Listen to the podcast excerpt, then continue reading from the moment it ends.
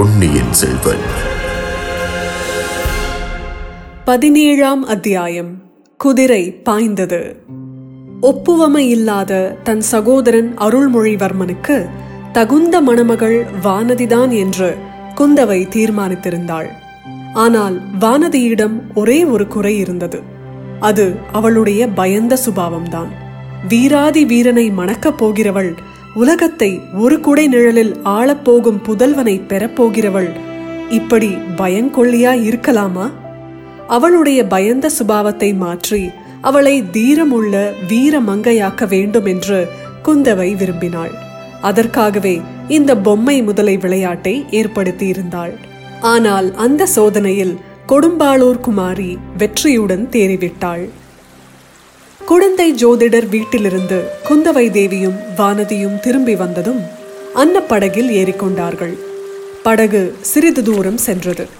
ஆற்றங்கரையின் இருபுறமும் மரமடர்ந்த ஓரிடத்தில் படகை நிறுத்திவிட்டு குந்தவையும் அவளுடைய தோழிகளும் நீரில் இறங்கி விளையாடுவது வழக்கம்.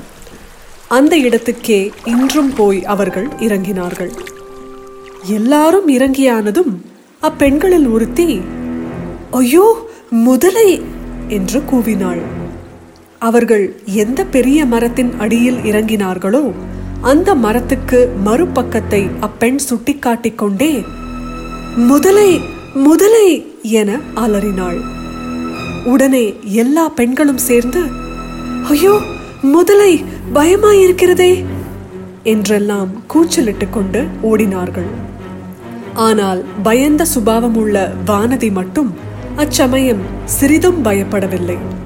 திறந்த வாயுள்ள பயங்கர முதலையை திடீரென்று சமீபத்தில் கண்டும் அவள் பீதி அடைந்து விடவில்லை. மற்றவர்கள் எல்லாரும் குந்தவை தேவி கூறியிருந்தபடி மிகவும் பயந்தது போல் பாசாங்கு செய்தும் வானதி பயப்படவில்லை. அக்கா முதலைக்கு தண்ணீரில் இருக்கும்போதுதான் பயமெல்லாம். கரையில் கிடக்கும்போது அதனால் ஒன்றும் செய்ய முடியாது. இவர்களை பயப்படாது இருக்க சொல்லுங்கள் என்றாள் கொடும்பாளூர் குமாரி. அடி பொல்லாத கள்ளி! இது நிஜ முதலை அல்ல பொம்மை முதலை என்பது உனக்கு முன்னாலேயே தெரியும் போலிருக்கிறதே. யாரோ உனக்கு சொல்லியிருக்க வேண்டும் என்று மற்ற பெண்கள் கூறினார்கள். நிஜ முதலையா இருந்தால் கூட எனக்கு பயம் கிடையாது. பள்ளி கரப்பான் பூச்சிகளை கண்டால்தான் எனக்கு பயம் என்றாள் வானதி. இந்த சமயத்திலேதான் அப்பெண்களை பயங்கரமான முதலை வாயிலிருந்து காப்பாற்றுவதற்கு வந்தியத்தேவன் வந்து சேர்ந்தான். குதிரை மேலிருந்து ஒரே குதியாய் குதித்து ஓடி வந்து வேலையும் வீசினான். முதலைக்கு முன்புறத்தில் வந்து நின்று அந்த கம்பீர தோற்றமுடைய மங்கை பேசியதை கேட்ட வல்லவரையனுக்கு உடம்பு புல்லரித்தது. அவள் தன்னோடு பேசவில்லையே என்று குழந்தை ஜோதிடர் வீட்டில் அவனுக்கு ஏற்பட்ட மனக்குறை தீர்ந்தது. ஆனால் அந்த முதலை அவள் பின்னால் கிடந்த திறந்த வாயுடைய பயங்கர முதலை ஏனோ அது அவனுக்கு மன சங்கடத்தை அளித்துக் கொண்டிருந்தது. முதலைக்கு முன்னால் இவள் வந்து நிற்கும் காரணம் என்ன? அதை பற்றி சிரமம் வேண்டாம் என்று இவள் சொல்வதன் பொருள் என்ன? இவ்வளவு நேரமும் அந்த முதலை கிடந்த இடத்திலேயே கிடப்பதன் காரணம்தான் என்ன? அந்த யுவதி மேலும் பேசினாள். ஐயா குழந்தையில் நீங்கள் அவசரப்பட்டு ஜோதிடர் வீட்டுக்குள்ளே வந்ததற்காக வருத்தம் தெரிவித்தீர்கள். அதற்கு மறுமொழி சொல்லாமலே நாங்கள் வந்துவிட்டோம். இதிலிருந்து சோழ நாட்டு பெண்களே மரியாதை அறியாதவர்கள் என்ற கருத்து உங்களுக்கு ஏற்பட்டிருக்கலாம். அப்படி நீங்கள் எண்ணிக்கொள்ள வேண்டாம். என்னுடன் வந்த பெண்ணுக்கு திடீரென்று மயக்கம் வந்துவிட்டபடியால் என் மனம் சிறிது கலங்கியிருந்தது. ஆகையினால்தான் தங்களுக்கு மறுமொழி சொல்லவில்லை. அடாடா இது என்ன இனிமையான குரல்?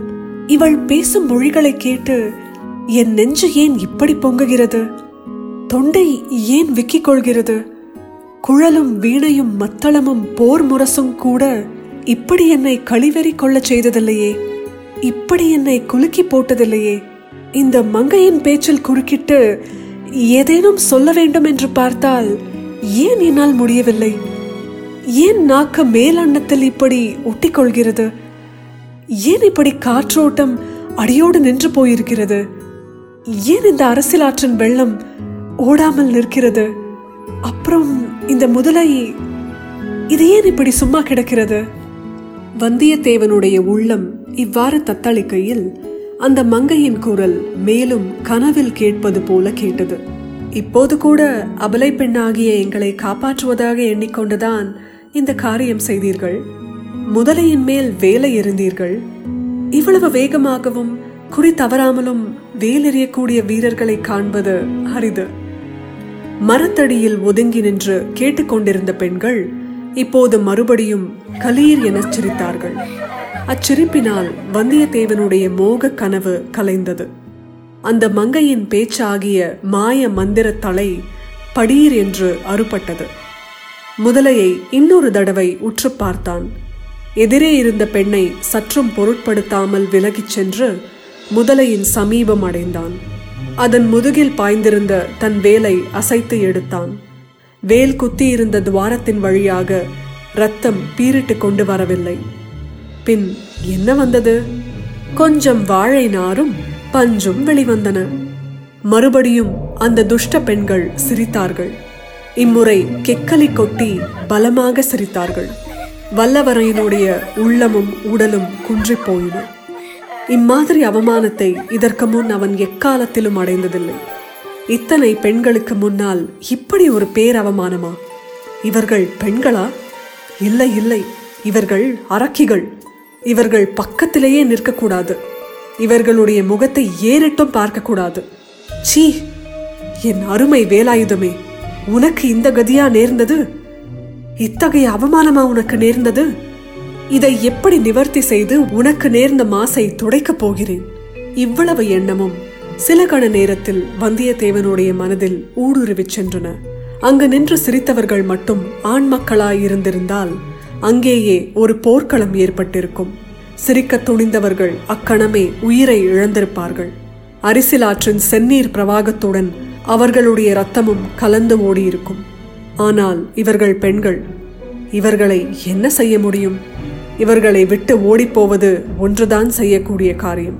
தன் உள்ளத்தை நிலைகுலையச் செய்த மங்கையின் முகத்தை கூட ஏறிட்டு பார்க்காமல் வந்தியத்தேவன் பாய்ந்து ஓடி நதிக்கரை மீது ஏறினான்.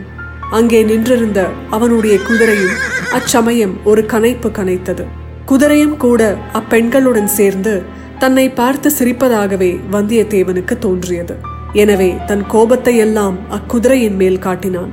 அதன் மேல் பாய்ந்து ஏறி உட்கார்ந்து தலை கயிற்றினால் சுளீர் சுளீர் என்று இரண்டு அடி கொடுத்தான். அந்த ரோஷமுள்ள குதிரை நதிக்கரை சாலையின் வழியாக பீத்து கொண்டு பாய்ந்தோடியது. சிறிது நேரம் கரையில் குந்தவை பிராட்டி குதிரை போன திசையை பார்த்து கொண்டிருந்தாள். குதிரை கிளம்பிய புழுதி அடங்கும் வரையில் பார்த்து கொண்டு நின்றாள். பின்னர் தோழி பெண்களை திரும்பி பார்த்து பெண்களே உங்களுக்கு மட்டு மரியாதை இன்னும் தெரியவில்லை. நீங்கள் அப்படி சிரித்திருக்க கூடாது. நாம் தனியாய் இருக்கும்போது எப்படி வேண்டுமானாலும் நீங்கள் சிரித்து கும்மாளம் அடிக்கலாம். அந்நிய புருஷன் வந்திருக்கும் போது அடக்கமாய் இருக்க வேண்டாமா? சோழ நாட்டு பெண்களை பற்றி அந்த வாலிபன் என்ன எண்ணிக்கொண்டு போவான்? என்று சொன்னாள். பொன்னியின் செல்வன்.